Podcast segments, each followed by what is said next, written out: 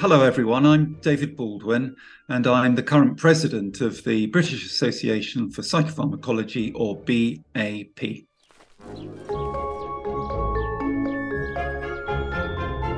Welcome, David, to the podcast. It's really nice to be previewing this this event that's happening next month in July in Manchester, the BAP summer meeting on the 23rd to 26th of July.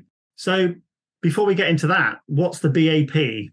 Well, thank you for asking. The, the BAP is uh, an organization that was set up in 1974. So we're approaching our 50th anniversary. And it's a forum which brings together preclinical and translational neuroscientists with clinicians, predominantly mental health professionals. And what we do together is to discuss new research findings and think about their potential implications for clinical practice.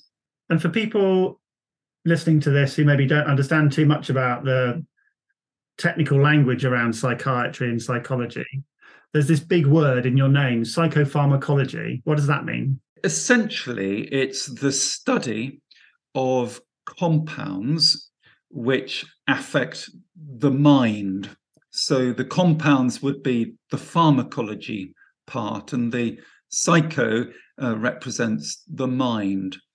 It, we go beyond simple psychopharmacology to also think about other things uh, in the area of neuroscience, including neuroimaging and psychiatric genetics. But our core interest has been and always will be, I think, uh, psychopharmacology. So tell us a bit about what's going to happen at the conference then. Before we get into the detail of who's going to be talking and what kind of topics, what sort of event is it? Well, it's our annual event. It's always um, uh, very vibrant. It's got a good sort of youthful atmosphere. And that's because we have so many early stage researchers. We have undergraduates, um, and postgraduate students and postdoc researchers who come along and present their new findings, sort of gathered over the previous year. And of course, there's an older constituency as well, people like me, really, who've been working in clinical practice for, for many years. And the idea is that um, the new findings are, you know, kind of challenging and kind of keep us on our toes so that we can think about potential implications for clinical practice. And of course, it works the other way around as well, where insights from clinical practice can sort of generate new ideas, which people can then go out and, and test in the laboratory setting. Ema, do you want to say something about your um, view of the conference? Because I guess you're one of these younger early career researchers that David's referring to there. You've been to the conference before, you're coming again this year how does it kind of feel to you as an event? I think it was exactly as David mentioned. I think it was a really nice balance between the kind of enthusiasm and the energy from the young early career researchers who have a lot of kind of exciting um, new research coming through the pipeline, and then the experts who are kind of overseeing, giving a nice background on how the field has advanced to date, giving that kind of excitement for the early career researchers to be interacting and networking with these names they've maybe just seen on research papers and putting a face to a name, getting that network started as an early career researcher. So the excitement between the two, I think, was a really great balance.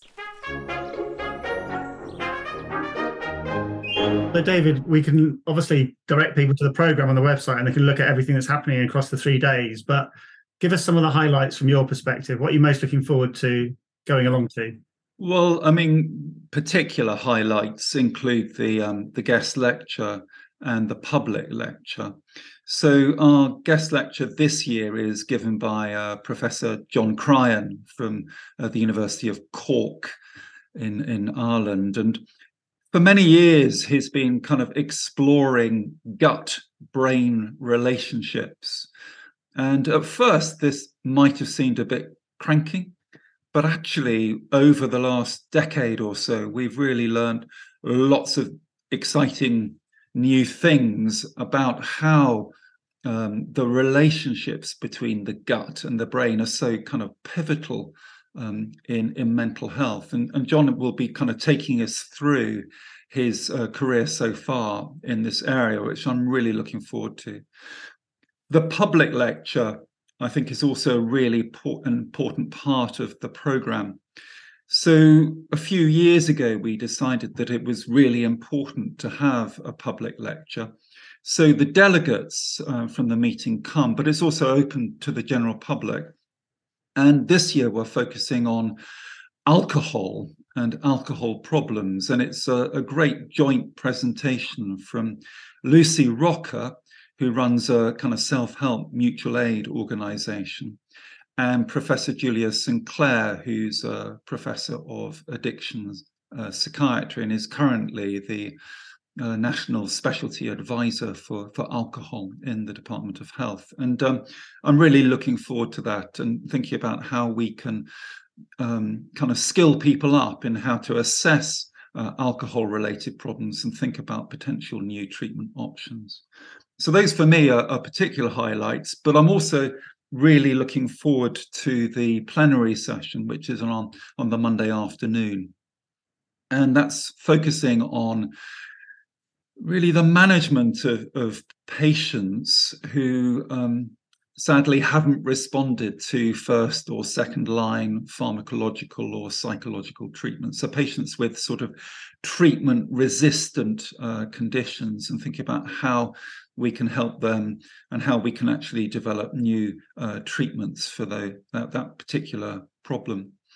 The other highlights I'd like to mention uh, are the uh, session where the award winners give their uh, talks. We have uh, four award winners, two junior, two senior from preclinical and clinical psychopharmacology. And it's a great opportunity for them to describe their kind of academic journeys so far and the research that they've undertaken and the potential implications for clinical practice. And you've commissioned us this year to come along, the Mental Elf, which is one of the reasons why we're having this conversation. So EMA is going to be coming to Manchester and live tweeting the conference at BAP 2023, and there's going to be lots of other people getting involved in that. I'm interested in how you sort of perceive your event and your discussions in the wider mental health context. And I guess it's it's often viewed as quite a kind of controversial area these days medication. You know if we talk about mental health medication on twitter you get a lot of people saying you know it doesn't work. It's harmful. You know let's destroy psychiatry. How do you see this kind of fitting together with the wider debate well thank you for asking um, the question and you, you know you make a very good point. Um, unfortunately there are are many people that you know don't have a good experience of, uh, of psychotropic uh, drug treatment who are you know troubled by side effects either during treatment or or after treatment has ended. And um, it's important that those voices are are listened to and this can kind of generate ideas for research and, and for clinical practice.